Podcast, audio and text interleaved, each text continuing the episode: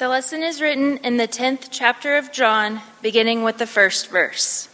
Truly, truly, I say to you, he who does not enter the sheepfold by the door, but climbs in by another way, that man is a thief and a robber. But he who enters by the door is the shepherd of the sheep. To him the gatekeeper opens. The sheep hear his voice, and he calls his own sheep by name and leads them out. When he has brought out all his own, he goes before them, and the sheep follow him, for they know his voice. A stranger they will not follow, but they will flee for him, for they do not know the voice of strangers. This figure of speech Jesus used with them, but they did not understand what he was saying to them. This is the word of the Lord. When we consider God's word today, we come now to the good word of the gospel in John chapter 10. And really, like we did uh, last week in John 6, we'll be walking through all of this chapter together as we consider God's promise for us. When we think about the different types of paths uh, that we walk on, even folks in a community like ours, uh, we still have, in small ways and big ways, different uh, paths that we sometimes walk upon. Some of us spend time in God's creation, can't get enough of being in the outdoors or camping or spending time uh, partaking uh, that gift from God. And some of us would uh, only go camping if it was in a four star hotel, right? And then there'd be some of us uh, who, among us, who probably in their adult life have never once written a check. Some of us would think that's strange and, and even a little off putting. How could someone uh, not do this normal, everyday thing?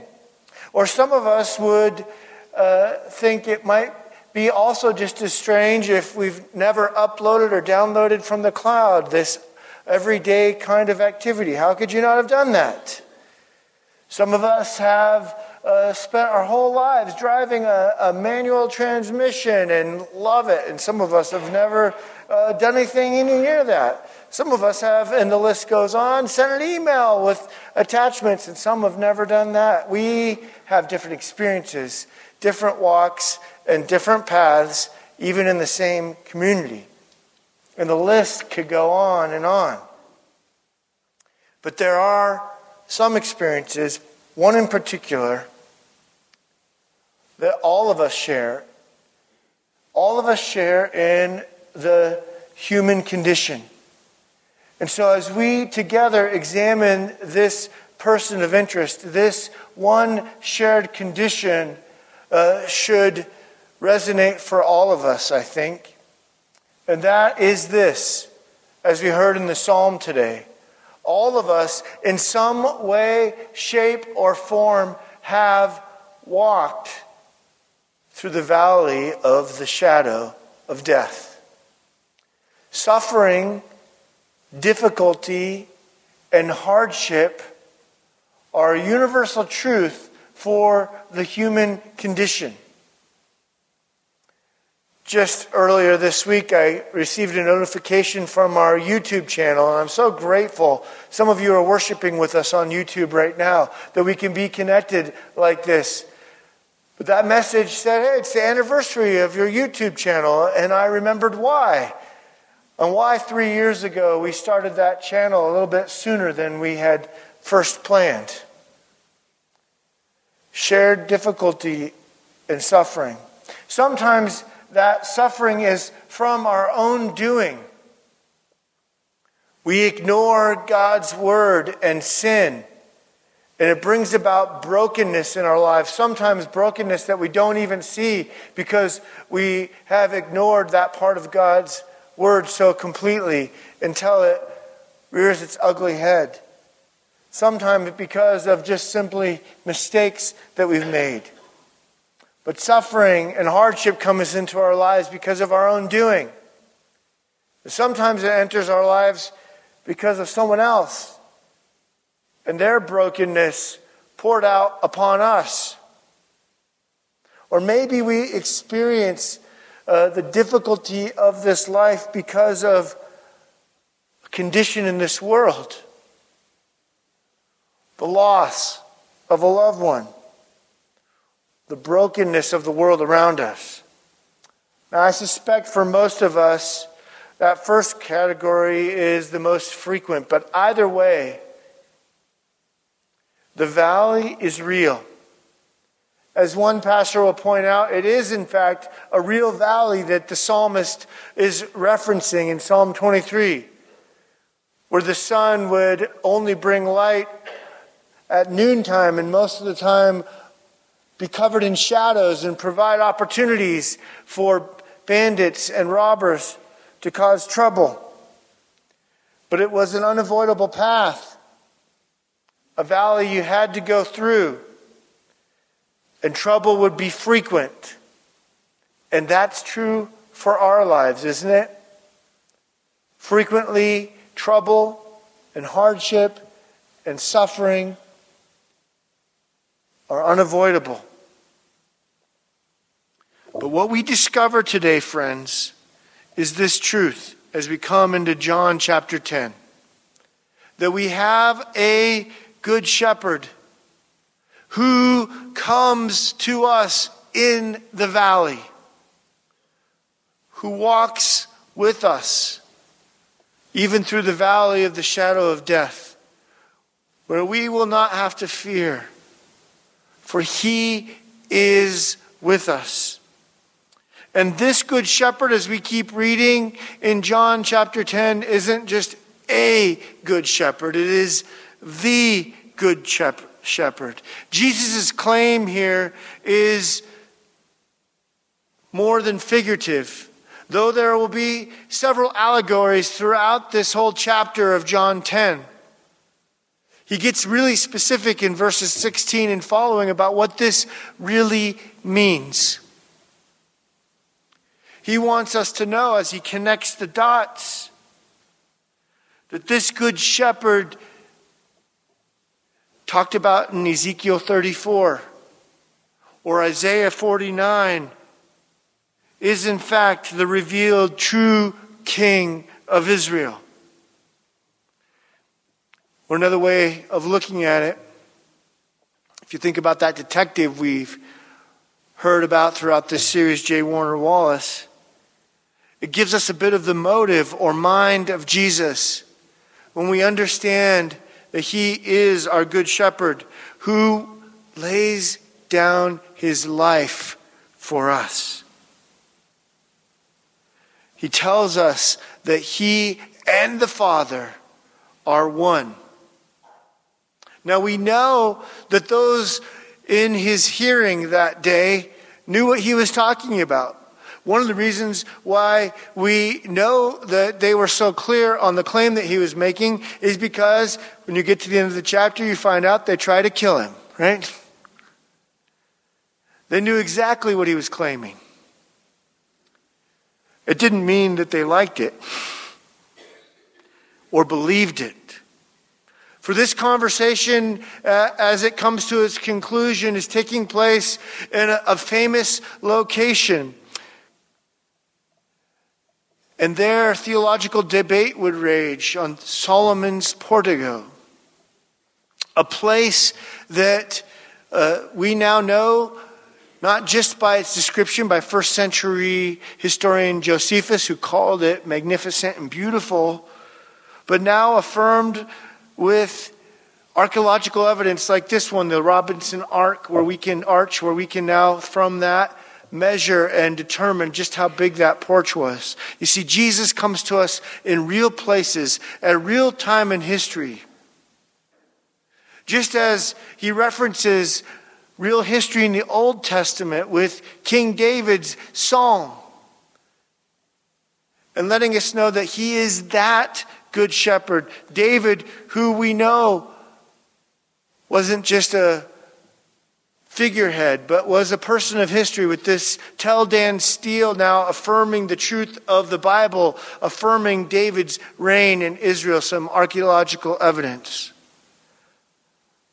I share all this with you for one reason that Jesus comes to us in the valley, in the real world of history. He enters our history so he can transform it. This real Good Shepherd, the Good Shepherd, invites us to follow him. To follow him, to trust him and his word, and to listen to him, as we heard in verse 6. We have a good shepherd whose voice we can listen to, whose word will carry us through the valley who we can know and trust. In fact, in verses 14 and 15, we hear that word to know four times. We can have a real personal relationship with Jesus. We can know his voice and trust him. That's how we're to follow him. To trust every dot and every T crossed of his word. To recognize his voice. and then to follow this good shepherd because he lays down his life. Or in Greek, as one scholar put it, in English, it might be better said, to lay it on the line for us. Against every variant, against every foe. He looks after us because we are His. This is the shepherd that invites us to follow. He invites us to follow. The good shepherd. The one foretold that would be the foretold king of Israel. This good shepherd is Jesus. And he calls us to follow, and make no mistake in this passage, to eternal life. It's a path that we can share as his followers, an invitation for us. But make no mistake, also a challenge. One that was hard for some to receive, hard sometimes for us to receive. And as these pieces of evidence, as we have talked about, tumble together, and we discover his motive of being for us. He also speaks the truth on that portico. As they were about to celebrate the feast of dedication, or what we would call today Hanukkah, the feast that celebrated uh, the return to authority over the temple and the miracle of the oil lasting all eight days of the festival. You see, that's the kind of revolution that those on that uh, porch of Solomon's were hoping for, that Jesus would uh, be the Messiah, as he was claiming, that would overthrow those who had authority over them, and it would be another kind of revolution. But the revolution that Jesus had in mind, the Jesus revolution, came to bring something different, something greater eternal life.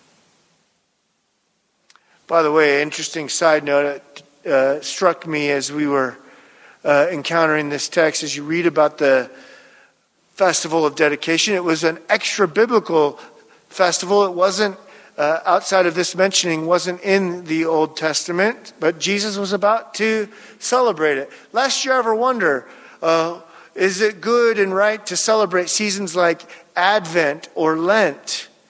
that point to a greater truth that aren't in the Bible. Jesus is celebrating one himself.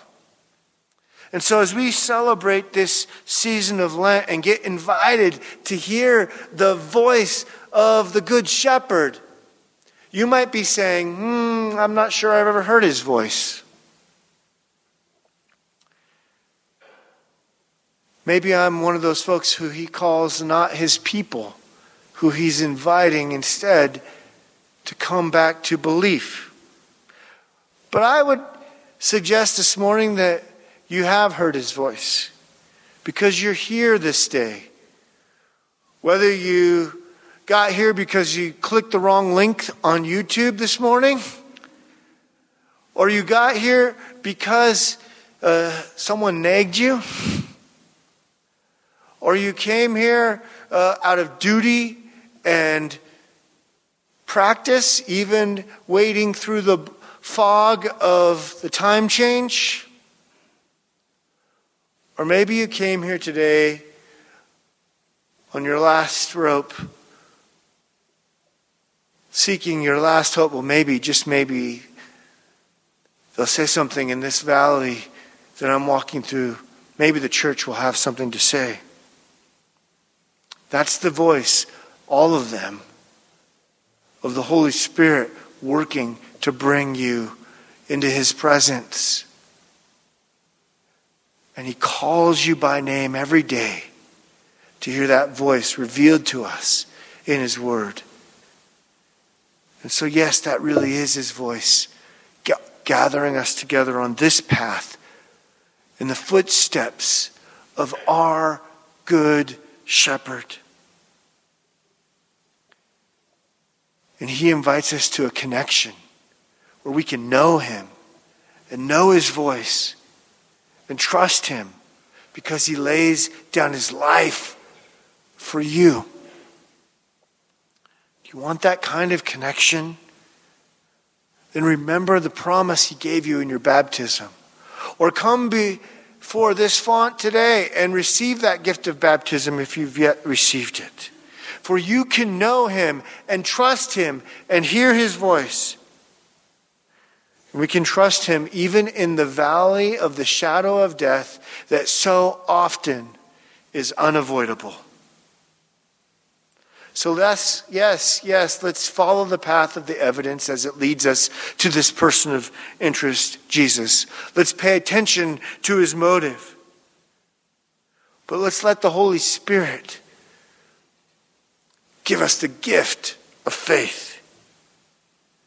So come, be baptized, come and embrace that baptism anew in this season of Lent. Let's walk this path together, following our good shepherd. Amen.